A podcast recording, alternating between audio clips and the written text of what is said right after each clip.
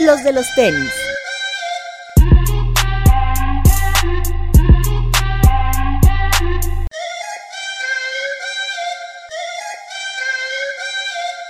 Hablemos de tenis, nada más. Bienvenidos a los de los tenis podcast. Gírsel Alejandro. Hola amigos, ¿cómo están? Buenas noches. Alberto Bretón. Hola amigos, bienvenidos a un nuevo capítulo de los tenis. Terrenos Serralde. ¿Qué dicen amigos? De regreso por acá. Sí, ya, 2 semanas estuvimos fuera. Así fue. ¿2 semanas estuvimos fuera? Sí, entonces, estuvimos en la paticuela. Ah, es que no estábamos en 99 Problems, sí es cierto. Ah, que fueron preventas. Uh-huh. Sí, andaba trabajando Toñito. ¿Cómo te fue, Toñito? Muy bien. Trabajando para traerles lo mejor. Excelentes cosas para el futuro. ¿Sí? ¿Qué marca te tiene así como que con ese sentimiento de lo va a hacer bien? Pues Nike es ya una... ¿Cómo se dice? Constante. Una garantía, ¿no? Uh-huh. Fila. Y, híjole, hay otra marca que no puedo decir todavía porque todavía no trabajamos con ellos. Ah, o sea, viene de Boots. Ah, ok. Ajá, pero, vale. Sí, esperen cosas muy buenas. Eso. Ok. Y bueno, antes de comenzar a platicar de algunos lanzamientos... Y aprovechando este tema de los debuts y las noticias, la semana pasada hubo una conferencia de prensa para platicar lo que va a ser el Sneaker Fever de este año, que es la segunda semana de julio, si no mal recuerdo. Uh-huh. Que ya de entrada el anuncio de que va a ser en el Pepsi Center ya fue la primera sorpresa, ¿no? Así es. Uh-huh. Ya por fin... un crecimiento Expo Reforma, que era inevitable, necesario. Así es. Se hablan de 1000 metros cuadrados más de los 3 pisos que hubo en Expo Reforma el año pasado. Toño aquí dice que no se ve tan grande, pero pues ya hay que ver ya montado. Sí, en la práctica. ¿Cómo queda? Sí, claro. 13 y 14 de julio. Ah, 13 y 14 de julio. Muchas gracias, Gilser. Nos convocó la gente de Sneaker Fever a varios medios y demás para hacernos una presentación de lo que va a venir. Como el anuncio formal del evento. Así es. Y bueno, no queremos entrar en muchos detalles porque queremos que Mike venga y nos cuente ya a ciencia cierta. Pero creo que hay 2 noticias que a mí en lo particular me llamaron mucho la atención. La primera es todas estas colaboraciones que va a tener Sneaker Fever, que ya eran una constante, ¿no? El tema de New Era, a lo mejor, por ahí Tony Delfino, que ya también había participado. Y Crep, ¿no? Y Crep, que con esta nueva lata, ajá, que va a tener algunos distintivos mexicanos. Que creo que es el reflejo de lo bien que lo ha hecho la marca en México, ¿no? Porque, digo, igual y no, algunos lo sepan, otros no, pero Crep es mucho de hacer esto con tiendas importantes. Lo ha hecho con 24 uh-huh. quilates, ha hecho colaboraciones con Nice Kicks, con, uh-huh. incluso con OVO, ¿no? Me parece. Con DJ Khaled, con We The Best. Y también con OVO, según uh-huh. yo hay una... Bueno, no estoy seguro, pero...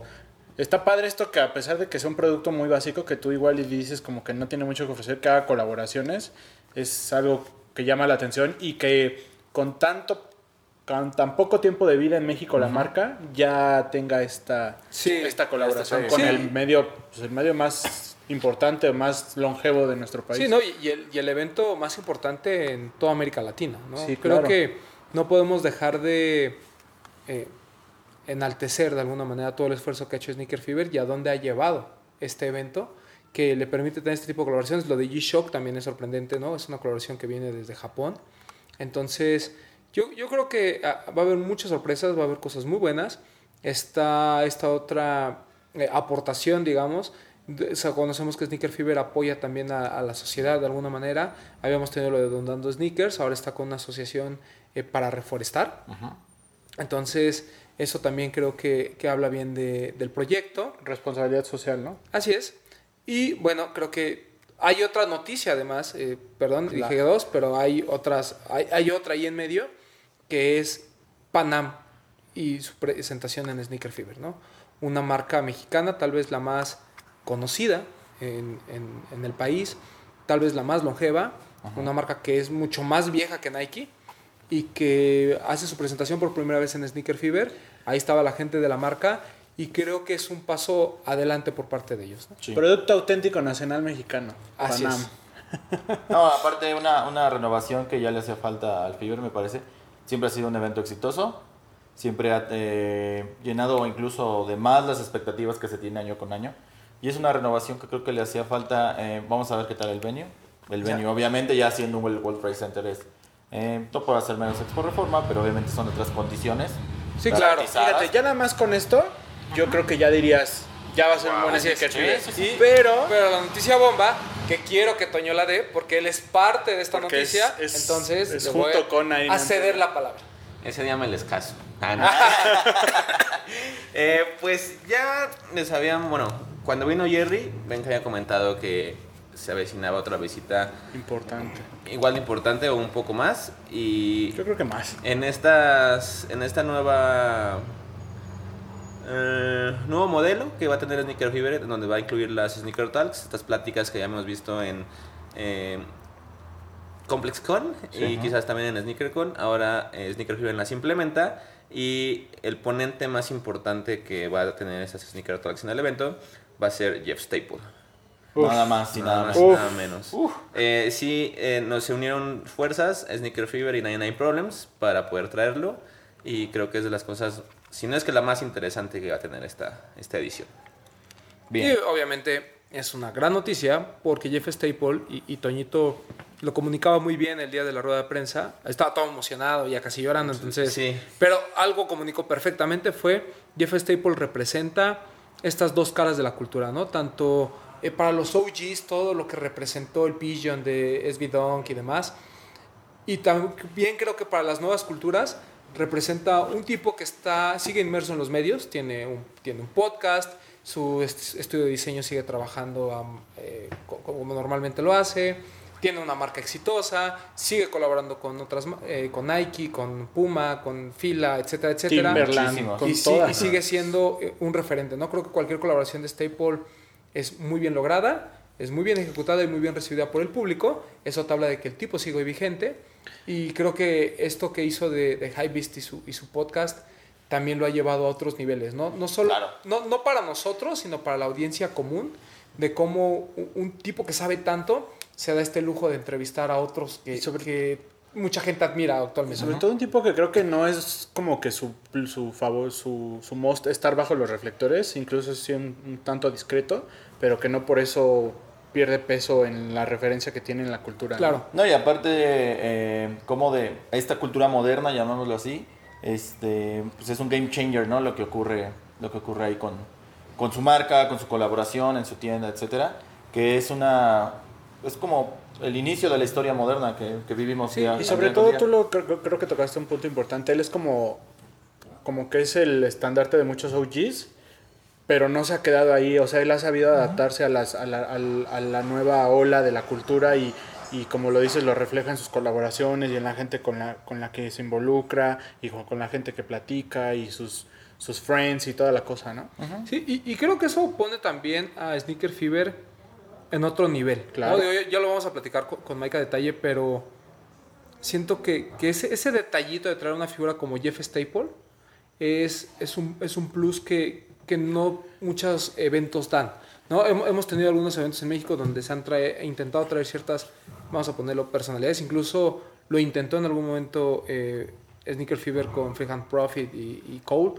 pero que no tienen este peso cultural, claro, que sí tiene Jeff Staple, ¿no? O sea, una plática con Jeff Staple me parece que es un must, y la gente va a tener que pelearse literal por un lugar, y eso me da mucho gusto, porque es una gran oportunidad de conocer a un tipo que tiene una mente diferente a la que nosotros conocemos, que a diferencia de algunos otros que nos han visitado, como el mismo TJ Kicks y demás, creo que no tienen este bajaje cultural que sí tiene Jeff Staple, ¿no? No, es alguien que lo vivió literal, ¿no? En carne propia, y que originó exactamente muchas cosas. Sí, o sea, en pocas palabras, todo lo que ustedes conocen como hype y todo este tema del Hypebeast, no, de alguna manera lo inicia el ruido que causa Jeff Staple. Aunque por ahí digan que quiere llamar la atención Jeff Staple. Pero bueno, pues no. Que eso es lo que yo quiero ver en su momento, ¿no? O sea, toda esta gente que cuestionó a Jeff Staple, a ver con qué cara lo recibe ahora que viene a Sneaker Fever. Sobre todo, perdón, volviendo ya al Sneaker Fever, creo que tocaste un punto importante, que Sneaker Fever creo que ha seguido los pasos de una manera correcta. Mencionaste lo de Cole y lo de Freehand Profit. Creo que fue un muy buen primer acercamiento a traer algún plus extranjero, y creo que el paso natural era y creo que es una bomba. O sea, igual hay gente que como que yo creo que no analiza, como que no le ha caído el 20 de lo que representa que vaya a venir Jeff Staple. Y además que viene, digamos, como persona, ¿no? O sea, no viene a través de una marca, no viene nada, sino fue una negociación entre Fever, 99 Problems y Jeff Staple. ¿Difícil la negociación, Toñito? No. ¿No? ¿Nada? No, creo que... sorpresivamente nos imaginábamos que iba a ser un poco más difícil, pero no, creo que se refleja lo accesible que es Jeff Staple, ¿no? O sea, creo que lo mucho que sabe le da como para ser una persona sencilla. ¿Qué representa para Toño Serralde, que es fanático de Jeff Staple? Que ese día quería llorar. Sí, en cuanto se me hace la propuesta, yo digo que sí, lo platicamos con los socios y dijeron, vamos. O sea, ¿hubo un momento en que dijiste, ay, se ve como que igual y no, como que es imposible, o nunca lo pensaste? No, nunca lo pensé. Y cuando en esta conferencia de prensa, me habían dicho que iba como dar la noticia, pero pues yo lo veía como... pues sí, o sea, se lo digo que sí. Y ya estando ahí. Ajá, ya estando ahí, pues así, pasaron un pequeño video que así hasta la piel se me ponía chinita. Entonces ya pongo a hablar y fue como, sí, chato, cantincleando. Qué bueno. Sí, pero sí, representa, yo creo que no quiero herir susceptibilidades, pero quizás es mi Jordan. Claro. ¿Sí? Nos consta. Claro. No, y decimos que es el crecimiento de Sneaker Fever, pero pues también representa el crecimiento de 99 Problems. Claro. Sí. De alguna manera. Y creo que es un statement que necesitábamos en México, ¿no? Sí, claro. El que alguien de ese tamaño viniera a dar una plática. O sea, sí está padre que las marcas se esfuercen y traigan a Jerry Lorenzo y demás, pero que un evento como Fever lo tenga a esa disposición. Además, Mike se acercó con nosotros y nos dijo, ustedes como medios obviamente van a tener prioridad, van a poder hablar con él. O sea... Este acercamiento de aprovechar una figura como él para que comunique, ¿no?, toda esta sapiencia que tiene, es un punto, me parece. Ahora solo importante. Nos queda que la gente responda, ¿no? Claro. Yo esperaría que sí, ¿no? Sí. No, y es que dentro de toda esta divergencia que hay dentro de la cultura, creo que volver a las raíces siempre es importante. Sí, me lo vemos a Foxte para que los mande quien sabe. No, creo que llega en el mejor momento, ¿no? Cuando ahorita a lo mejor hay gente que tiene un concepto de cultura, hay otras personas que tienen otro concepto de cultura. El evento más importante de México y Latinoamérica, junto con una de las tiendas que mejor lo está haciendo en México, traigan una figura que seguramente va a poner en su lugar, por así decirlo. Esperemos que dentro de esa plática sea completamente importante y se den datos importantes. Va a poner en su lugar de lo que realmente nosotros estamos viviendo. Así es. Pues ya andaremos en el tema cuando tengamos por acá... A Mike y a quien más nos gusta acompañar de Sneaker Fever. Pues muchas gracias a la gente de Sneaker Fever que nos hizo favor de invitarnos. Y bueno, qué bueno. Y me da mucho gusto que además Toño sea parte de esto. Claro. ¿No? Y estén pendientes porque va a ser una de las tantas sorpresas que 99 va a tener para Sneaker Fever. Sí, el otro día me estaba platicando Toñito de 2-3 cosas y dije, caray. ¿No? Ya se puso a chambear el Toñito, ¿eh? Así como lo ven. Está trabajando. No, es que Toñito Flaco es otro, güey. Lo repito. Es otro tipo. Un atleta de alto nivel y una persona trabajadora. Lo repito. Así es. El crecimiento de 99 Problems. Ahí está. Muchas felicidades, Toño. Pues ya tendremos más noticias pronto. Y bueno, en cuanto a lanzamientos de este fin de semana, se lanzó el G700 Banta, que pues pasó sin pena ni gloria. A mí me parece que la ejecución es extremadamente buena. Es de unos 700 que más me ha gustado. Sin embargo, no lo he comprado. Sí lo quiero comprar. Pero pues no se agotó, ¿no? No se agotó, al menos en Flagship. Todavía había algunas tallas. Me parece que en Lost también quedan algunas poquitas tallas. Pero bueno, creo que el precio también a veces no ayuda. No ayuda. Y en medio de tantos lanzamientos, ya no tiene el valor de reventa de antes. Sí. Siento que ha... cansado un poco, ¿no? También. Uh-huh. Yo la verdad no lo compré porque me estoy aguantando mejor al de fin de mes. O sea, ya estoy en una etapa en la que ya escoges bien tus batallas y sí prefiero... Claro. Si voy a gastar los 6,000 pesos, prefiero comprar el B1 que el B2. Ok. Pero bien, bonito. Sí tienen la oportunidad. Sí, es bonito. Dénselo. Está muy bonito. Siempre el un tenis negro es como... Pues es un básico, ¿no? Sí, básicote. Sí. Y luego esta onda como que chunky, que sigue vigente y demás. Sí. Entonces, B1, B2, el que gusten, son buena opción. Pero bueno, sí tienen que escoger sus batallas. El B1 creo que tiene el plus de la suela... de goma. Uh-huh. Y este B2 pues es un monocromático, ¿no? Sí. Otro par que creo que también causó mucho revuelo este fin de semana, que tuvo ahí unos lanzamientos medio raros, ¿no? Que fue este Jordan 1 por SESBI, Uh-huh. Tanto el Lakers to Chicago como el modelo, ahora sí que la etiqueta de la caja se llama Defiant. Y ya nada más cambia como la temática, que uno es New York to París y el otro es LA to Chicago. ¿Es correcto? Ya no terminó siendo SESBI, ¿no? Sí, ¿no? Sí. Ah, ok. Sí, según yo en la plantilla y en el tag de la lengüeta dice SESBI. Sí. Pero y el papel de adentro trae SESBI. Pero viene en caja de Jordan 1, ¿no? Sí, pero trae caja de Jordan 1. Así es. Caso contrario de los pasados. Que exacto. De SESBI. Así es. Y bueno, el Lake... De hecho, perdón, ayer estaba viendo un review en YouTube. Incluso la plantilla trae la cápsula como los SESBI. La de Zoom. Ajá. Ok. Sale en Invictus, sorprendentemente, exclusivo para Madero el Lakers, el otro sí estuvo en más lugares. Y por ahí hoy, por ejemplo, lo sacó Soul, ahí hubo Alife lanzamientos, tuvo, según yo, ¿no? Alife, hubo hasta golpes, ¿no? Pero bueno, ¿fue en Cancún? No, fue aquí en el centro y en el sur, según yo, los vendieron. El par muy bonito. Más limitado el LA, los Lakers. Creo que lo único que lo pudo ganar aquí fue el señor Bretón. Cuéntanos, Bretón, ¿qué te pareció? Me gustó mucho y la verdad no me lo esperaba. O sea, me inscribí a la rifa de Invictus, pero pues sin esperanza alguna y me lo saqué. Me gustó. Y después fue por el par, qué cochino. Me gustó mucho, la verdad, de la emoción se lo sacó, ¿no? El concepto de la pintura está bien padre, pero me gustó mucho el color de los Lakers. O sea, yo no lo despintaría, yo me lo voy a quedar así.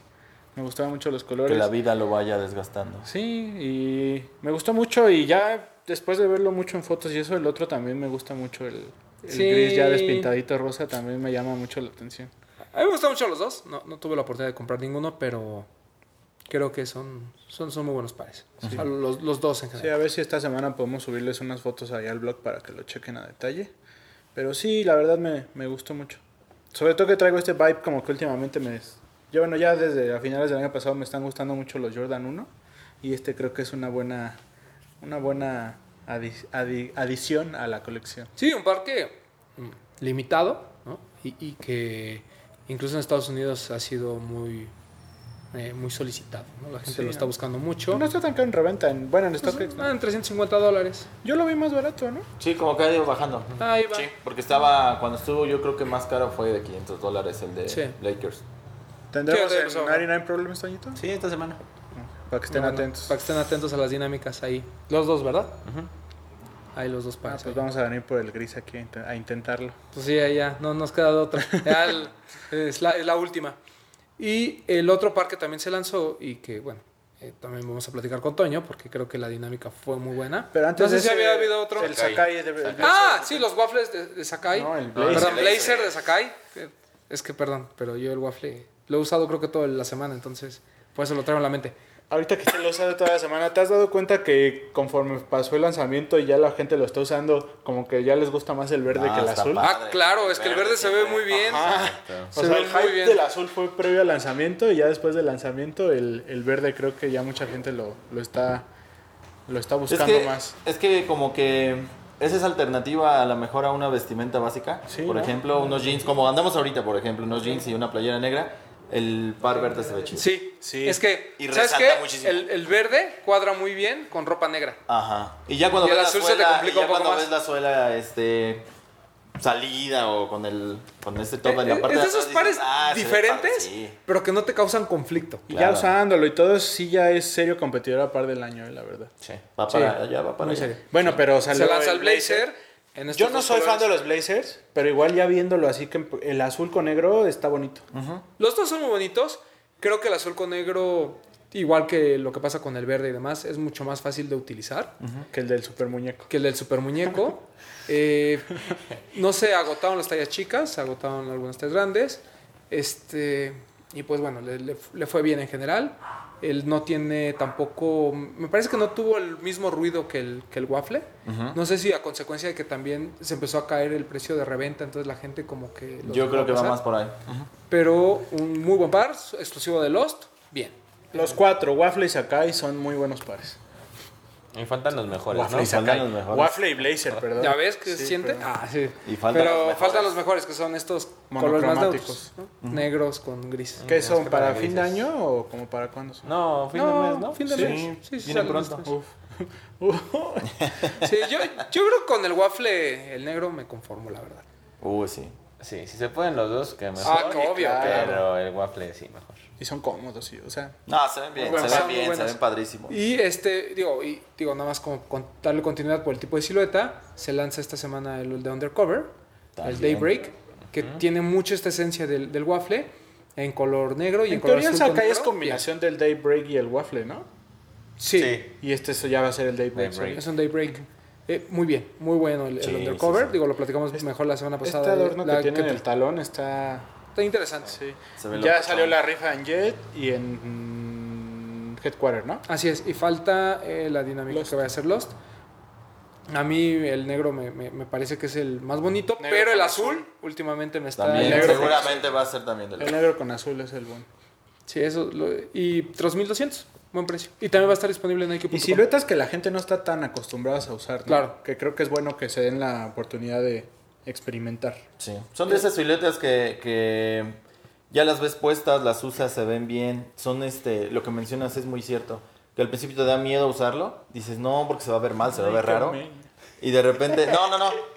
Y de repente lo terminas usando toda la semana porque es súper cómodo, porque se ve bien, porque te pusiste un pants y se veía bien, porque te pusiste una jeans, se veía bien, te pusiste un short, se veía bien. Entonces, no, pero eso es cierto. No, o sea, son cosas que ya pruebas y dices, se ve bien. Ajá. Sí, y repites. Son muy buena opción para ahorita, para el calorcito también. Está bueno. Bueno, y ahora el lanzamiento que sigue. Ahora sí, tuvimos un lanzamiento aquí importante en 99 Problems. Que fue... que se retrasó, ¿no? Tenía demasiado para México. El SESBI Dog Walker. Un par que está lleno de muchos detalles sobre perritos. Entonces el par ya de por sí es fantástico. Ya la temática de por sí es muy buena. Salió el 20 de abril, ¿no? Para tema del... 420. Ajá. Pues sí, porque muchos piensan que es como de perros. Pero realmente el par está inspirado para la gente que sale a fumarse su churrito. Y mientras tanto pasa claro, ¿no? Así es. Digo, por eso tiene la bolsita para guardar y todo eso. Pero toda la inspiración a través de los perritos, pues es lo que nos llama la atención, ¿no? Exacto. Y bueno, y todavía aquí Toñito le puso el plus, ¿no?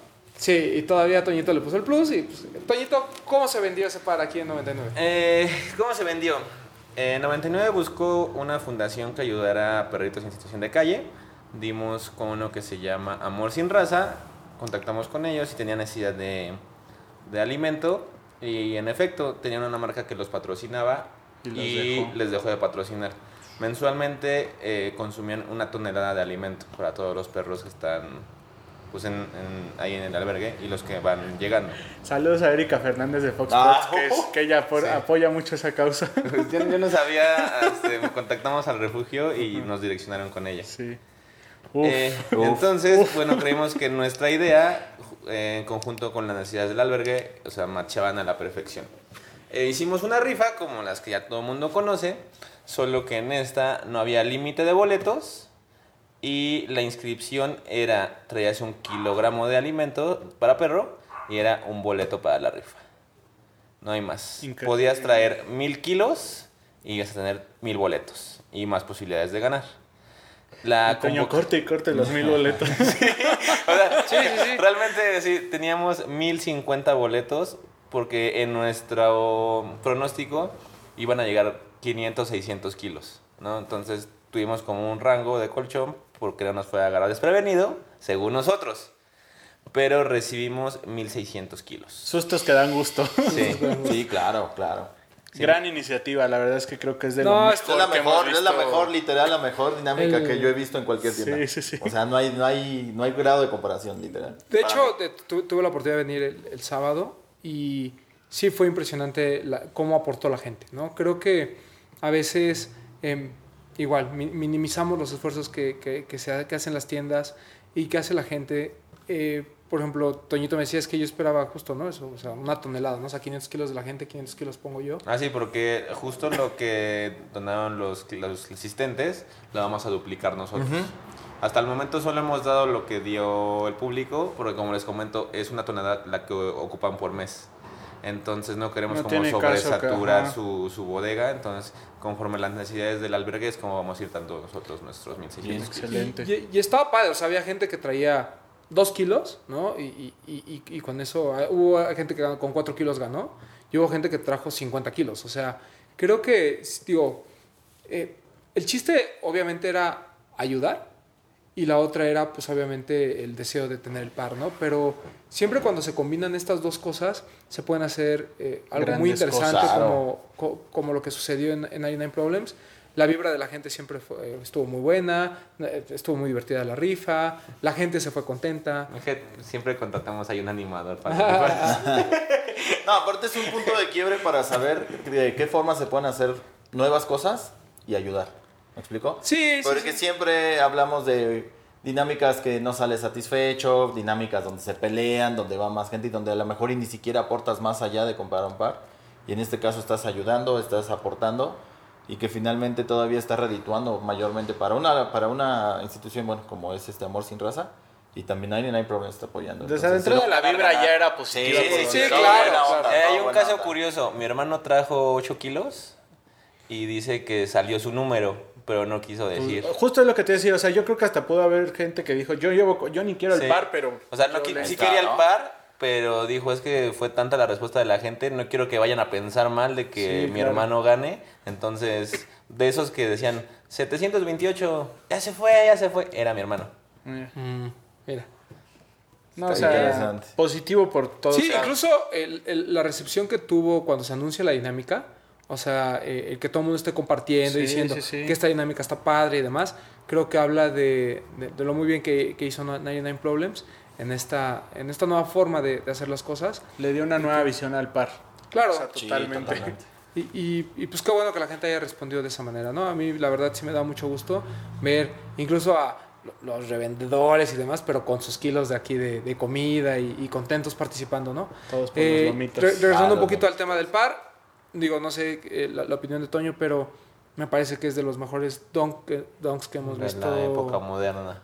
Sí, al menos en los últimos 3 años creo que es top 3. Sí, tiene muchos detalles. La bolsa de las agujetas viene amarrada como si fuera una bolsa para popó, con la popó adentro. Las agujetas son cafés como si fueran la popó. Uh-huh. En la suela hay una parte café que es como si hubieras pisado popó. Una manchita. Uh-huh. En la parte de atrás trae un llavero que es como una placa para perros. No me acuerdo de cuál es el Sparky. En las plantillas traen un collage de perros. Trae gamuza verde que simula o el pasto de donde salen a pasear los perros o la marihuana en este caso. Trae pelo de caballo en distintos tonos y aplicaciones como dálmata, como cafecito, ¿no? un color cafecito, y creo que es todo, pero creo que bonito. O sea, no digo es todo, pero son un buen de detalles. Sí, o sea, sí. Clásico de, hecho, de lo que nos tiene acostumbrados Nike. Sí, de hecho cada panel, o sea, el pelaje cambia, ¿no? Sí. La lengüeta es un pelaje más color miel, la parte de atrás es café, la puntera es negra. Me parece que el sushi representa el collar de los perros. Ah, sí, ajá, es como hecho como de material de collar, como de piel. Sí, no, increíble. El par es fantástico, no, está bueno. Y muy buena la dinámica de 99 Problems. Aplausos a Toñito. No, andamos con todo, te digo que... Muy bonita dinámica. Y digo, por ejemplo, Soul también lanzó el par. Una buena dinámica. Y también hizo una muy buena dinámica que fue como que esconder la bolsita, ¿no? Uh-huh. Esta que platicamos de las agujetas alrededor del Monumento a la Revolución. Entonces, quien la encontraba, pues tenía derecho a su par. A su par. Bien, también. Y bueno, yo digo, ahorita estamos platicando de dinámicas y demás. Y creo que era buena idea, ¿no? Hablar un poquito de cómo tendrían que ser este tipo de dinámicas. Creo que ahorita ya es mucho más fácil, ¿no? La mayoría nos vamos por el tema digital, ¿no? Que te evita muchos problemas, que la gente no se alborote y demás, pero deja muchas dudas, ¿no? Sí. Y luego las rifas físicas tienen esta parte de, pues a lo mejor no tanto los problemas, porque al final del día la gente acepta su derrota y se va, pero pasa como lo de tu hermano, ¿no? Que hay veces en que dices, híjole, y si alzo la mano y aquí me quieren, ¿no? O sea, abuchear y demás, o sea, como que también siempre se presta, ¿no? Creo que cualquier cosa que hagas se va a prestar dudas. Ahora sí que recordemos dinámicas que hemos tenido aquí en nuestro país que han sido... Yo como tengo una acotación que no sé si sea bueno o malo, pero creo que la gente quiere más a los perritos que a los humanos. Sí. Claro. Sí, claro. Cuando sucedió el sismo aquí, también hicimos primero en donar, primero en comprar, y no se compara la cantidad que recibimos de croquetas con lo de víveres ese día. Es que últimamente en estas épocas las sensibilizaciones a los animales creo que ha aumentado muchísimo. 100%, sí, totalmente. Y qué bueno, porque había casos terribles. O sea, y ya cuando, fíjate, digo, yo creo que todos los de aquí tenemos perro. Creo que sí te cambia la vida. O sea, tener un perro te cambia la vida. Tener ese feeling por los animales. Yo no llego al punto de que sean mis perrijos, o sea, entiendo que son animales y eso, pero obviamente no los maltrato ni nada, pero sí hay gente que ya lleva a otro nivel, ¿no? Sí, sí, sí. No digo que esté mal, pero sí ya hoy en día... Pero qué ridículas, ¿no te parece? Yo no dije nada. No, o sea, creo que sí hay una, como bien dices, es un tema de sensibilización, ¿no? Sí, o sea, sí. Al final, en un mundo en el que la gente joven ya no quiere a veces tener hijos y tiene un perro, pues se vuelve... al ser que tienes que cuidar, ¿no? Al final siguen siendo dependientes de ti durante toda la vida, ¿no? Los hijos de alguna manera a los 20, pues, bueno, hay unos como Bretón que a los 40, ¿no? Pero normalmente después de cierto tiempo pues se van de casa y demás, y los perros pues están contigo, o sea, en una línea de tiempo normal pues los ves morir, ¿no? Entonces sí, claro. Ese aspecto emocional creo que enriquece mucho cuando hay este tipo de temáticas. Yo, por ejemplo, a mí me gustan los donkey, lo que tú quieras, pero el que tenga una temática de perros es así como que, sí, wow, lo quiero, sí, así. Sí, sí, ¿no? Sí, y es para sacar a Ronnie. Sí, sí, claro, claro, claro. Sí, literal. Estoy esperando mi foto con mi Ronnie. Ahorita que dijiste eso, yo la verdad no lo quería, pero sí hubo un momento en que empecé, estaría bueno para sacar a pasear a los perros. Sí, claro, yo para eso lo quería, literal, o sea, a mí me gusta tenía unas perras ganas de tenerlo.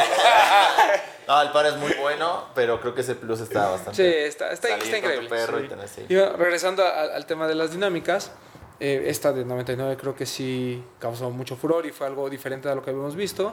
Ya lo habíamos intentado con el tema de los víveres, pero creo que históricamente pues las dinámicas han evolucionado. ¿Ese par cuál fue el de los víveres? Cuando lo de... El Air Max One de los primeros, el de Wasafu. Ok.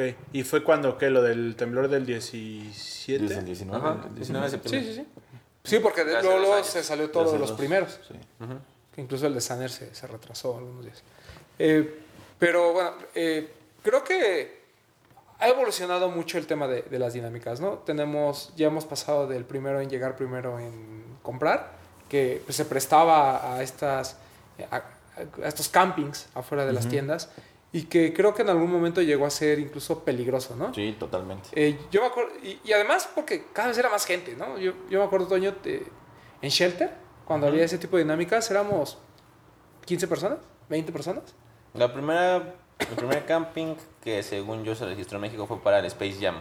Ajá. Y éramos 24 y no más.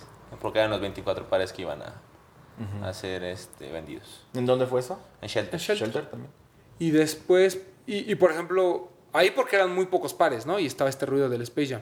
Pero cuando fueron los Bean, pues no fue camping, o sea, una persona fue la que acampó. No, y en realidad también todavía no estaba esa cultura aquí tan arraigada en México de quedarte afuera de las tiendas. Es más, incluso mucha gente decía, ¿te vas a quedar a dormir en la calle? Sí, era como... Fueron unos tenis, güey, como que... Yo me acuerdo que la primera vez que yo intenté fue cuando salió el Northern Lights, el Lost. Uh-huh. Pero yo llegué que como a las... No sé, llegué en la mañana y como eran poquitos les dijeron, no, pues ya a ustedes les vendemos el par. Y ya cuando llegué yo ya ni había fila porque ya no había pares. Y yo llegué antes de que abrieran la tienda. O sea, sí fue así como de, pues ya ustedes vinieron a quedarse y se los vendemos. Sí. Y incluso... ya la vez que sí yo me quedé a trasnochar fue cuando el Master, en Lost. Que estuvimos. Me acuerdo, por ejemplo, del Dunk de Space Jam. También, o sea, eran 12 pares. Y éramos 2 ahí. O sea, creo que es el más básico de las dinámicas, ¿no? El primero llegar, primero en comprar, que obligaba a acampar. Pero también, sobre todo, creo que no se daba lo del camping porque, pues había, como dices, había gente que llegaba el otro día temprano y lo agarraba. O sea, incluso no. el primer GC, el Turtle Dove, yo me acuerdo que Venado me mandó un mensaje como a las 9 de la mañana. Bueno, dijo, si quieres venir, ven. Bueno, o sea, pero ahí sí se aventaron un camping de 4 días. Pero se lo aventaron 30 personas y había 40 pares. Exacto. Bueno. Sí, que ese era el tema, o sea, que normalmente la gente que se formaba alcanzaba, no, no había mucho pleito. Sí. Después creo que pues ha habido algunas otras dinámicas creo un poquito más elaboradas. Yo me acuerdo mucho de la de 2345 cuando el Fomposite Galaxy. Ah, el de la lotería. Que era una lotería, o sea, pero era una lotería interesante porque no solo era el Jordan 1, o sea, realmente aparte que tenías que conocer las siluetas, Los por datos, ahí, ¿no? Ajá, te daban datos, o sea, como para que tú lo relacionaras con Jordan más vendido de la historia. Ándale. Y tú ibas ahí llenando. Inspirado en el carro de Jordan. Y Román con su tabla vacía y era la ganadora. ¿No? De hecho, ganó. Ajá, de hecho, ganó. A mí me pasó que estaba al lado de mi Neri, de García Neri, y yo le decía, güey, te falta esto, te falta... No me quiso creer. Y al final fue el... ¿A quién le falta solo una? Y yo fui el último calzado, el único calzó la mano. Ajá. Ah, él ganó. Porque a todo mundo le faltaban varias, porque pensaban que todavía faltaban tarjetas. Ajá. Y no, faltaba cada una. Como muy consecutivas. Así es, ajá. O sea, si alguien se hubiera puesto listo y hubiera dicho, ah, es más, con ver la mano y hubiera dicho, ah, me falta uno. Y yo lotería tengo con la sirena, ¿no? Alguien más hubiera ganado. Pero era que llegaban, no sé, 8 pares, 10 pares. ¿Y cuántas personas fueron en ese mes? Pues yo me acuerdo que en esa mesa de... Eran como 10 por talla. Eran como 10 personas. 10 por talla. Sí. Pero pues fue una dinámica interesante, ¿no? Porque te retaba un poquito. ¿Que ponían pantallas para ver el básquet y algo así o no? No. Yo me acuerdo que había alguna foto. En algún momento alguna vez tú me enseñaste una foto que estabas ahí en 23:45 viendo un partido, una cosa así, ¿no? ¿No fue del Space Jam? No, ¿verdad? No me acuerdo la verdad, pero creo que no. Fue en la serie, cuando reinauguraron las tiendas hace un año, hicieron, yo creo que vieron la última serie. Sí, un evento, según yo, ¿no? El de Cavaliers, el de Cavs contra... Cuando Nike se estrena con la NBA, ajá. Hubo un evento en 23:45. Pues ya cuando tenían la cancha. Que yo no fui, pero uh-huh. Sí hubo un evento ahí. Okay. Uh-huh. Ya me acuerdo. Pero esa fue otra buena dinámica. En Shelter creo que también hubo como varios intentos, ¿no? Y en Nike Sports, ajá. Hay un antecedente de esto que hizo Soul cuando salió el Terminator de Swagger. El que es uno café y uno... Negro con dorado, ¿no? No, verde y uno café. Menta y chocolate. Bueno, en toda la Roma, Condesa y Juárez daban como tarjetitas que tenías que buscar. Entonces, si encontrabas una, ibas corriendo a la Expo de Condesa y veías el código que tenían en un póster del par y lo comparabas con el de tu tarjeta. Si era el mismo código, te regalaban el par. Sí, me acuerdo yo de esa dinámica. Si no era el mismo código, te daban una cajita con 2 chocolates. Sí. Uno menta y uno de chocolate. Sí, me acuerdo. Ajá. Yo lo quise comprar ese, pero no... La tarjeta ganadora la aventaron a la fuente de las Cibeles. Y se metió un señor ahí mojándose todo para el par para su hijo. Wow. Pero en ese caso no era para comprarlo, era para regalar un par de tenis. Ah, estuvo bueno. Uh-huh. Sí. ¿Alguna otra que te acuerdes, Toñito? De Shelter. La primera rifa que hubo también en nuestro país, pero ahí se vendían los boletos. Era, creo que 50 pesos. Era para el Fompo Galaxy. Y lo recaudado se fue para una casa hogar. Uh-huh. Que igual no hubo límite de boletos. Hubo gente que sí le metió mucho. Ajá, dinero. Lo que había límite, ahí fue el límite de ganadores. O sea, sí, solo podías ganar 3 pares. Sí, es que hubo gente que, no sé, se llevó 100 boletos, digamos. Sí. Entonces, las posibilidades, pues sí, eran muchísimas. Ahí sí no gané, por ejemplo. En la extinta Shelter. Y luego, pues yo me acuerdo ya una más, ya más reciente, más para acá, pero que estuvo buena, la del 97.1 aquí de 99 Problems. Ah, sí, la de armar las combis. Que ay, por güeyes sí, no nos quedamos. No sé cómo se nos ocurrió, pero fue un día antes. Y si hacemos esto así, pues va.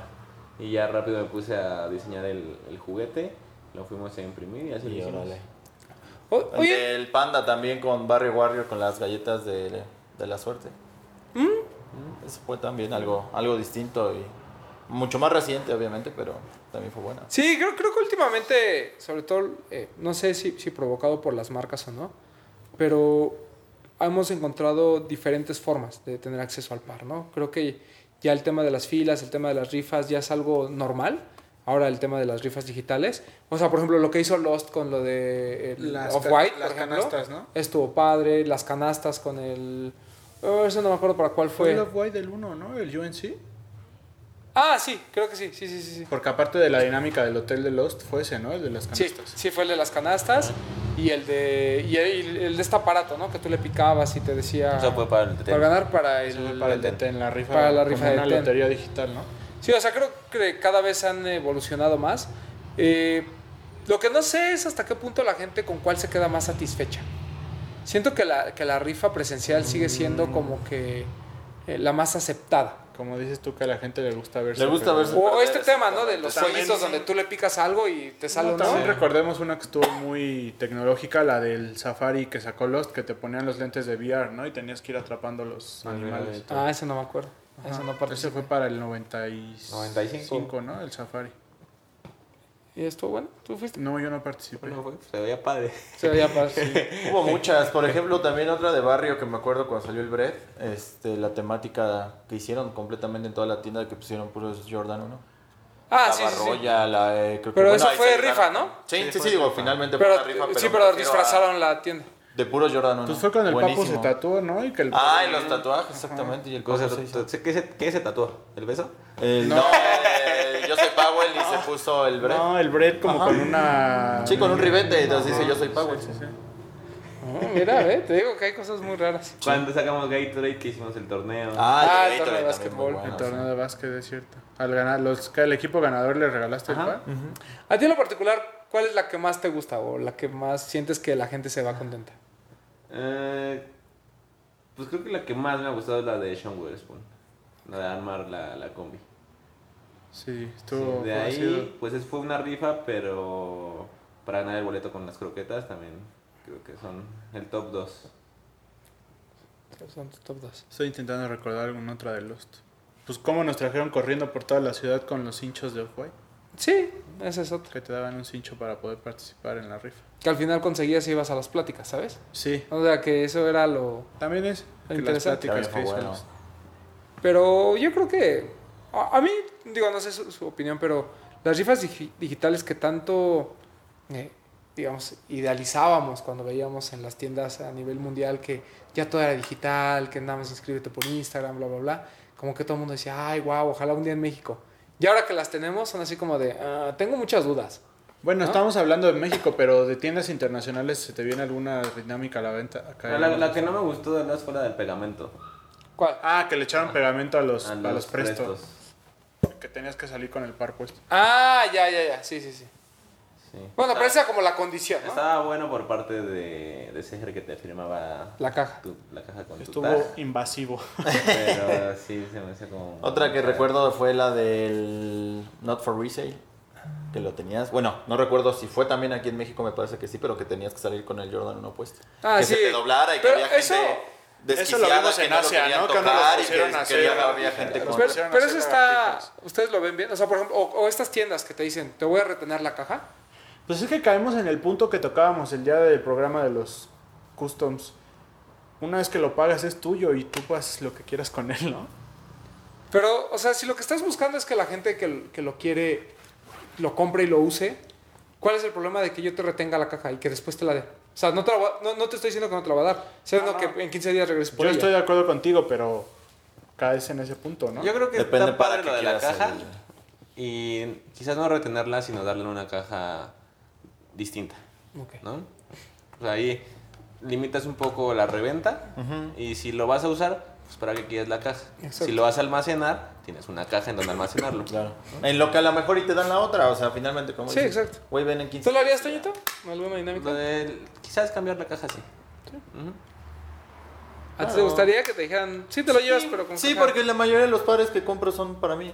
O sea, por ejemplo, si hubiera ganado ese Not for Resale, me lo pongo y dice Not Crease de la punta, pues lo doblas y ya, como cualquier otro tenis, o sea...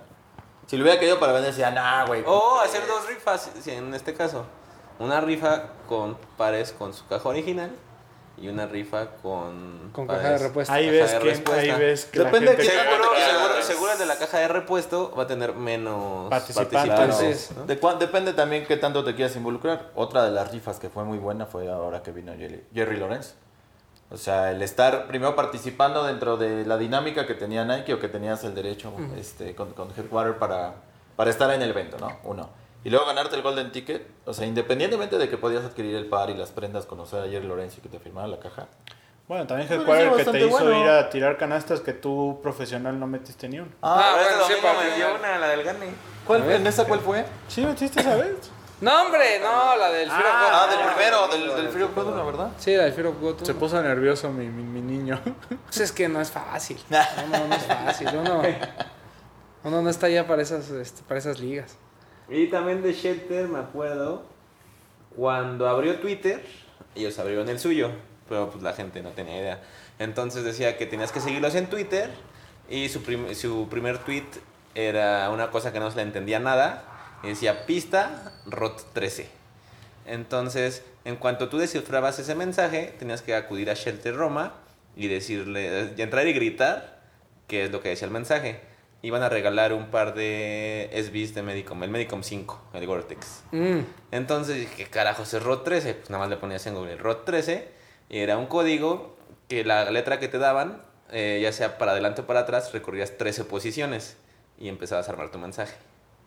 Ah. Ajá. Y el mensaje era viva Medicom, cabrones.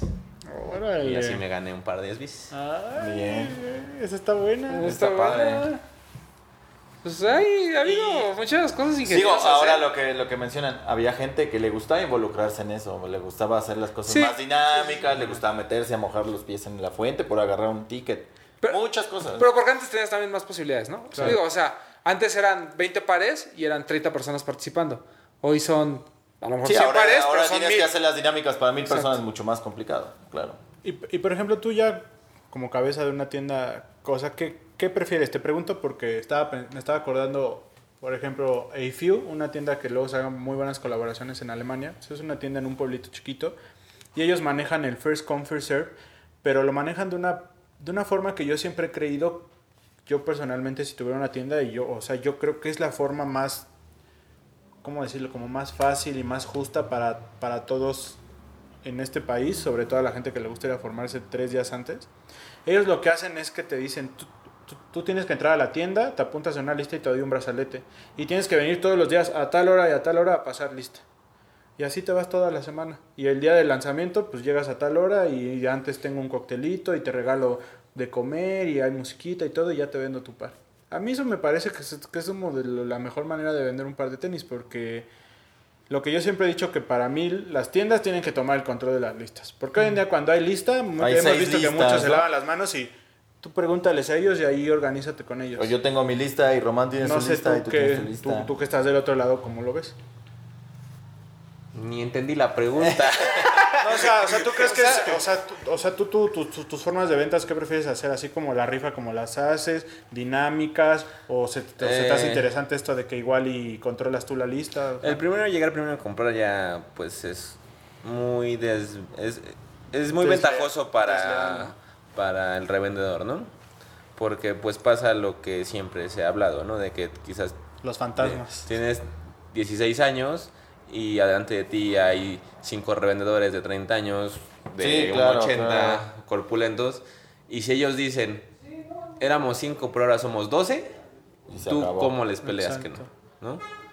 Entonces, por eso se empezaron a hacer lo de esto. Las rifas, tratamos de hacer las dinámicas para evitar esto de primero llegar a primero en comprar. Aunque luego sí lo hacemos, pero no avisar un día antes hacia el otro día, sino el mismo día, y quien pueda caer a la tienda es quien lo va a comprar. Sí, que esa es la otra, la sorpresa. Sí, porque actualmente el dinero a lo mejor y lo tienes, pero lo que no tienes es tiempo. No tienes tiempo para venir el miércoles a las 12 del día cuando trabajas en Pedregal y tienes que venir aquí. Una dinámica, digo, ya con la experiencia que tenemos de que hay más información y es mucho más fácil saber hacia dónde van los lanzamientos. ¿Ustedes creen que cuando una tienda hace una dinámica, le da cierto valor adicional al par? O sea, la gente realmente... Un par que, por ejemplo, no tenía hype, no tenía nada. Sí. Si haces dinámica, sí le da esa... Sí, esa energía. Yo creo que sí. Y justo estaba pensando ese punto. Como llegó el momento en que las filas eran muy ventajosas, por eso hay gente que yo creo que se queja, pero es gente que no participa en las dinámicas, que no se toma también la molestia de participar en la dinámica para ganarse el par. Ah, ¿recuerdan ustedes un par así? O sea, que hayas dicho, bueno, no tenía hype, no tenía nada, pero pues hubo dinámica y la gente se fue a comprarlo por eso. No, yo tengo el caso contrario. Creo que era un muy buen par. Yo tenía la mejor dinámica y no vino nadie. El día de la 11 Cap and Gown. Ok. No vino nadie. O sea, la dinámica era a las 11 y a las 11:05 llegó uno y a las 11:15 llegó otro. ¿Sí? ¿La dinámica? Pues nada, te lo vendo, nada más estás tú. No, y el caso contrario también creo que cuando tenías una muy buena dinámica y por la cantidad de gente no se pudo aplicar la de las arañas, ¿te acuerdas? Esa dinámica estaba bien buena. Para el de Spider-Man. Sí. Uh-huh. Que después la implementamos de una manera distinta con el Jordan 6 Infrared y el Jordan 1 Turbo Green. Con el Turbo Green. Era donde quedó la bolita tal cual. Ya ganabas o perdías. Casas bien como de casinos son interesantes. Pues sí. Pero bueno. Pero, pues, o sea, tenemos de todo, el normal, ya con que se ha involucrado la tecnología. No, sí. Esta que hicimos en Sneaker and Trucks también para el Spider, ¿sí? ¿No? Que a través de cuentas alternas de la tienda se comunicara. Eso estuvo bueno. Porque... Así sabes quién está dentro del juego, pues sigues a los medios. Sí, claro. Porque había mucha gente que estaba ahí y como no seguía a los medios... de repente veían un loco que llegaba con algo que habíamos pedido en otro medio. Sí, estuvo chistoso ver esa dinámica, porque sí hubo gente que literal estaba parada enfrente del puesto, pero igual y nada más seguían, no sé, dándoles al desempacado, y ellos ya habían pasado, entonces ya de los otros ni se enteraron. Sí, y también vimos las redes de los de la comida. Y los que tenían más seguidores eran los de la cochinita de mi jefa. Uh-huh. Entonces, con ellos hicimos algo igual y llegó uno con un burrito. Entonces, pues yo creo que Toño es el que ha tenido las dinámicas más variadas, ¿no? Es que no tengo nada que hacer. Pues para que veas que le... ¿Sabes también cuál es buena? La que últimamente ha estado implementando Soul, que ponen toda la pared llena de los pares y te dicen, pues tú llega y busca el par de tu talla y si lo encuentras te lo llevas. Eso pues creo que está bueno también. Sí, digo, todo mientras sea un ambiente controlado... ¿no? Y la gente se también se presta, ¿no? Para ventaja, ¿no? Si agarras el último que queda ahí es del 8, te lo guardas hasta que llegue tu amigo, ¿no? Mira, aquí está, amigo. Sí, siempre va a haber ahí algún espacio. Sí, okay. Una laguna que se alguna aprovechar. Laguna que... Sí. Pero bueno, se trata exactamente de que todo ganando o perdiendo salga satisfecho. Y que la gente participe, ¿no? O sea, creo que siempre hemos hablado del involucramiento. Y siento que estas dinámicas lo permiten, ¿no? A veces pues, te irás feliz porque te conseguiste tu par. Hay veces en que vas a decir, bueno, ya lo perdí. Pero que no quede en esa desidia de redes sociales de... es que siempre ganan los míos, es que no sé qué, es que siempre se los guardan. O sea, si ni haces el esfuerzo, mejor no te quejes. Uh-huh. Sí, que vivan las dinámicas. Que vivan cuando las sacamos dinámicas. El Panda, igual pusimos una exhibición de Dunks SESBI y... Cada persona tenía una sección, una selección de 10. Entonces, el participante debía decir el nombre de cada donk. Uh-huh. Si te sabías los 10, tenías 10 boletos para la rifa. Si te sabías uno, tenías un boleto para la rifa. Si no te sabías ninguno, pero traías unos donks, tenías un boleto. Ya ves, te digo que aquí es donde ha habido más variedad. Sí. Aquí ha habido, por ejemplo... 99 Problems, la casa de las dinámicas. Sí. Las dinámicas digitales que aparte de poner tu talla y de taggear a un amigo, etcétera, te ponen preguntas involucradas, por ejemplo, a los diseñadores. Como las de Headquarter. Exactamente, la que apenas hizo Headquarter. Que esas también son muy buenas, o sea... sí, porque te hace investigar, ver qué onda. O como esta de Toñito. O copiarle al de arriba. Sí, al de arriba. Sí, o sea, de cuando... Este se ve que sabe. Ya contestó Román, vamos a copiarle. Sí. O sea, cuando hay preguntas sobre el par y demás, creo que también eso ayuda muchísimo, ¿no? La gente también se obliga de alguna manera a investigar un poco más. Y eso pues, es lo que también tratamos de buscar. Está padre. Uh-huh. Pero bueno, dinámica, el chiste es que ustedes... Yo como conclusión creo que las dinámicas son buenas y el día que haya un primero en comprar, primero en llegar, creo que sí las tiendas se deberían de involucrar más, tomar control. Sí, un poco más de orden. Yo también creo. Uh-huh. Sobre todo porque, digo, en una ciudad como la nuestra, también es muy riesgoso que la gente esté allá afuera, ¿no? Uh-huh. Entonces... lo mejor que podría hacer la tienda, que lo hizo en algún momento Lost con lo del máster. Pues sí, ya ves que salieron. Cada quien se registra y está pegada ahí en el cristal. Y yo voy a venir en algún momento a hacer pasar lista y aquí nos vamos, ¿no? Uh-huh. O como estas de Afio que te tienen una semana yendo. O sea, te obligan a que te esfuerces de alguna manera. Pero bueno, sabes que... Bueno, y también pones horarios a los que también dices que la gente pueda ir. Por ejemplo, a las 8 de la noche, que ya la gente salió del trabajo. Fíjate que en el full search run de esta semana que estuvo Bobby Hundreds, mencionó algo muy interesante. Que lo agradable de cuando se hacían estos campouts fuera de las tiendas, independientemente del riesgo que corrías de estar durmiendo en la calle, literalmente, era esa interacción con la gente que también quería el par y esa el platicar entre los mismos involucrados, oye, de un par o qué te gusta, y hacer ese tipo de amistades. Se presta mucho, y qué mejor que las tiendas, obviamente, en un ambiente controlado, literalmente, o sea, que hagan un camp out de algún par importante y que se junten 50, 100 personas dentro de un ambiente controlado y que se preste ese tipo de interacciones. Pero es lo que pasaba antes. Sí, no, bueno. Porque, o sea, iban 20 personas y las 20 querían el par y platicaban de otras cosas. Sí, sí, sí. Así es. Y ahora, pues, o sea, van los 15 fantasmas, más los 3 revendedores, más los 10 que sí quieren. Y los que están viendo, exacto, y los que ya saben que va a haber gente afuera. Porque, o sea, finalmente, por ejemplo, no todo el mundo maneja una tarjeta de crédito, para empezar. A lo mejor, y si tú vas por un par, hablemos de un free road. Si tú vas con 7,500 pesos en la bolsa, o sea, y sabiendo que van a estar formados afuera de la tienda que tú me digas, puede pasar cualquier cosa. O sea, el riesgo está, ¿me explico? Pero pues creo que hasta cierto punto las últimas filas pues, sí crearon comunidad. Entre los revendedores pues se conocen todos y casi todos son amigos. O bueno, se hablan y se conocen. Pues igual no, claro, en ese círculo crearon su comunidad a través de las filas. No, y pasa, ¿no? A lo mejor nosotros que a lo mejor no estamos tan involucrados con los revendedores. Pero los conoces, ¿no? O sea, los conoces siempre. Mundo, sí. Pues los saludas. Los bendices, tío Román. Exacto. Exacto, Román anda echándole sus bendiciones a los revendedores. Como a ti. Pero eso... Ahora... Pero, y eso pasa, y se conocen efectivamente, y nos conocemos algunos otros. Pero ¿qué hay de esa gente nueva? Me explico, de esa gente nueva que quiere vivir una nueva experiencia, que dice, no, es que hay filas y ahí puedo conocer a Román, y puedo conocer a Sam, y puedo conocer a Atza, y puedo conocer al Venado. No, pues esos no se forman. Yo sé que no, o sea, me refiero a que se presta obviamente a otro tipo de interacción, a interacción que muchas veces no puedes tenerlo, porque todo el tiempo lo estás viendo detrás de una pantalla o en el teléfono. Que eso también, y lo platicaba con Toño, eso también es importante que nosotros hagamos de vez en cuando, ¿no? O sea, independientemente que a veces te confías de que pues, por acá te pueden apartar un par y demás, creo que el seguir involucrando y el seguir siendo parte de las dinámicas es lo que te mantiene vigente de alguna manera, ¿no? No solo con la comunidad, sino tú como coleccionista. Sí, o sea, sí, por ejemplo, la experiencia que tuvimos el sábado con lo de Dog Walker, creo que si no la vives... por más que te la cuenten y por más que... Yo la verdad me arrepiento de... O sea, sí me hubiera gustado... Sí, venir, claro, no pude, pero son sí cosas que dices... O sea, qué padre que haya este tipo de propuestas y qué bueno que la gente se comporte de esa manera y qué bien ver a una tienda como 99 Problems hacer este tipo de esfuerzos, ¿no? Pero igual, o sea, cuando nosotros nos ha tocado cuando es el Lost, que es rifa digital, pues ahí va uno y se forma. Cuando Toño nos dice, no, pues aquí va a ser... Y rifa y tienen que formar, pues venimos y nos formamos, o sea, sí. Creo que sí está padre a veces decir, bueno, ok, no tengo el tiempo y pues voy a dejar pasar el par, pero creo que si lo quieres, si te quieres seguir involucrando, tienes que ser parte de, ¿no? Sí, independientemente que puedas conseguir el par por otro lado, o sea, creo que eso no debe de cambiar, ¿no? Y es parte de la esencia y es parte de lo que nos trajo aquí, ¿no? O sea, totalmente. Después de tantas filas, después de tantos campouts y eso, creo que ahorita ya es un poquito más controlado, es un poquito más sencillo.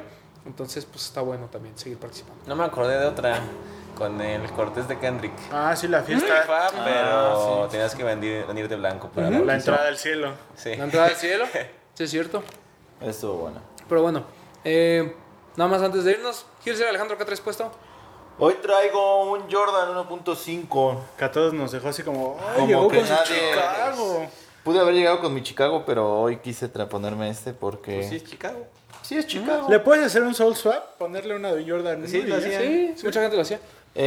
Sí. Porque cuando salió ese salió el mismo color del Fragment, ¿no? Sí. Entonces hacían el... Pero, por ejemplo, tiene detalles... Esos son la piel también, Román. Sí. La piel es distinta al Chicago. El corte incluso es un poco más bajo que el Chicago. Tiene un tanto de historia este par también. Claro. El tag de los... En este caso del Jordan o de las alas. Es distinto completamente. Dice Nike en lugar de Jordan. La lengüeta es distinta. Sí, incluso es mucho más cómodo. Es un sample que bueno, es una suela del Jordan 2, con el upper del Jordan 1, y fue un sample que estuvo como Grail mucho tiempo. Sí. Después años. Nike lo lanza hace 3 años, como GR. Lo sacaron más, ¿no? No, más. Lo sacaron en el 2015, un poco después de que sacaran la edición del Chicago del OG. Estas versiones que todavía venían con la piel un poquito más apegada al original. O sea, fue de la reedición.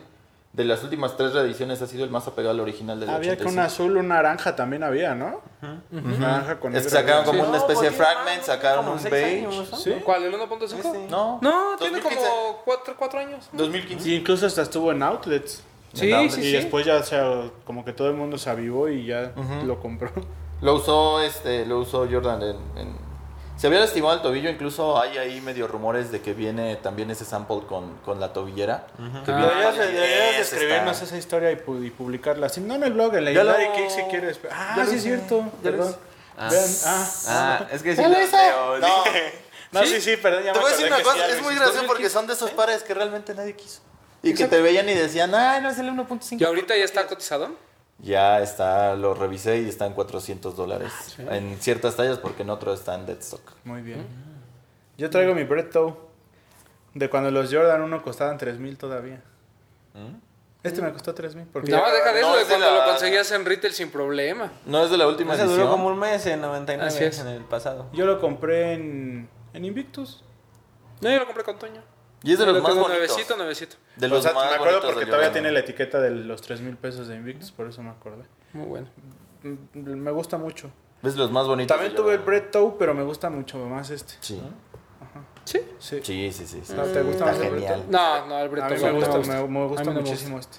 A mí, yo soy fan del Black. Sí. A mí todos los colores OG del Chicago...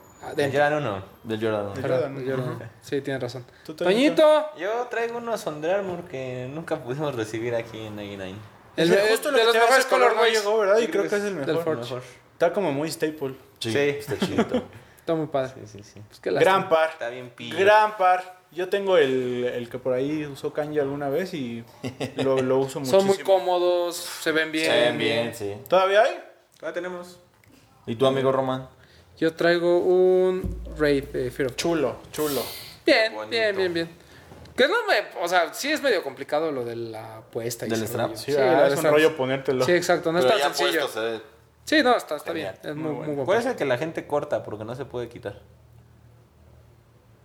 Ah, caray, esa no me la sabía. Sí, ¿cuál es el que es muy difícil de quitar? El 1. La bota. El primerito. Con todo y el cierre abajo. Se ve que no lo has usado, Toño. No, es una ventaja. Inténtalo. Un día que tengas tiempo, inténtalo. Yo una vez me quise que no se te haga tarde. No, inténtalo, pero ten cuidado, porque ahora que estuvimos en lo de Fear of God en la Roma, había mucha gente con el cierre roto de los tenis. Yo me quise poner un día uno de Romana ahí en su casa, pero dije, es más grande, me va a quedar. Me dio miedo, dije, no, le voy a tronar el cierre. No me lo pude poner. Mucho cuidado. No, el que he usado es el mock. El mock no es problema. Está un poquito justito de aquí del empeine, ¿no? Sí. Pero ya después de un ratito como que... Pero es buen par también. Sí, muy bien. Tengo ganas del negro y nadie lo vende de mitad. Es muy maduro ya ese par. Sí, está como muy... Sí te lo puedes poner como para una cenita así bonita. ¿Sí? Ah, claro, está hecho para eso. A ver si alguien tiene un 7.5, avíseme, por favor. Pero bueno, ya nos vamos. Gírsel Alejandro. Ya buen programa. Síganme en @Gírselalejandro, sigan @legendarykicks. Bretón. Buen programa, como dice Gírsel, sin tanta controversia como las últimas semanas. No sabemos si buen programa que lo diga el público. Ajá, pero muchas gracias a todos los que siguen comentando. Aunque no lo crean, leemos todos sus comentarios. Muchísimas gracias. Con cabeza fría. Ajá, exacto. Bueno, voy a dejar que Román se aviente el comercial de la entrevista que tuvimos, pero no dejen pasar los podcasts, los anteriores si no los han visto. Y también viene el GC, el 350, el Banta, y va a estar disponible en TAF. Para que se pongan ahí bien. El Reflective. Ajá. ¿No? Es Banta Black también, ¿no? El 350. Sí. ¿O es Black nada más? No, es Black nada más. Y pero es Non-Reflective, ¿eh? Llegan los dos. Me parece que en TAF es el Non-Reflective, como el básico. Y también chequen la nueva tienda que acaban de abrir en Antara. Está muy buena. Igual y por ahí les vamos a poner algunas imágenes en el blog. Pero estén atentos porque también TAF trae varias sorpresas en cuanto a aperturas. Y también por ahí en Sneaker Fever van a tener una activación muy padre. Entonces estén atentos. Gracias a todos los que nos escuchan y por acá nos escuchamos la próxima semana. Escríbanos, síganos. Gracias amigos, síganme, estoy como todo Terrenos Serralde en las redes, 99 Problems MX la tienda y estén al pendiente porque vienen muy buenos lanzamientos aquí en la tienda y próximamente en Sneaker Fever. Antes de que te eches el comercial, estoy reflexionando esto de los comentarios y sobre todo el programa de los Customs of Fake. Hubo muchos comentarios divididos, entonces están bastante buenos. Muchas gracias a todos los que... Era un temita complejo también. Sí, creo complejo. Que había varios puntos importantes. Sí. Gracias por escucharnos, gracias por comentarnos. Esta semana, hoy nos están escuchando en marzo, no sé qué día que nos están escuchando, pero esta semana van a haber dos programas. Regresamos a las entrevistas. Vino la gente de Laystop, vino Poxte y Tavo. Y tuvimos una muy buena entrevista, de verdad, espérenla, disfrútenla, porque creo que El Laystop es uno de los medios, no solo más importantes de la cultura en México, es uno de los medios más importantes a nivel internacional, o sea, a nivel Latinoamérica, pero sobre todo de los que mejor han hecho y más han crecido en los últimos años. Entonces, fue una plática sensacional la que tuvimos con ellos. Espero que también ustedes la disfruten. Y bueno, si no hay nada más que decir, recuerden que nosotros no somos dueños de la verdad, es nuestra humilde opinión. La verdad está allá afuera. Y sus comentarios son siempre bien recibidos. Así es. ¿Quién se la lleva? ¿De qué? ¿Golden o Toronto? A mí me gustaría que Toronto. Ojalá todos. Pero después del segundo juego que perdieron, creo que se les complicó. No, y volver a felicitar a Toño. A mí me encantó la dinámica, güey. O sea, bueno, gracias. Sí. Genial. No, y lo de Jeff Staple, ¿no? Genial. Y todo lo que viene hecho. Toño está hecho puro pinche fuego. Nos escuchamos la próxima semana. Esto fue Los de los Tenis Podcast. Adiós. Los de los Tenis. Hablemos de tenis. Nada más.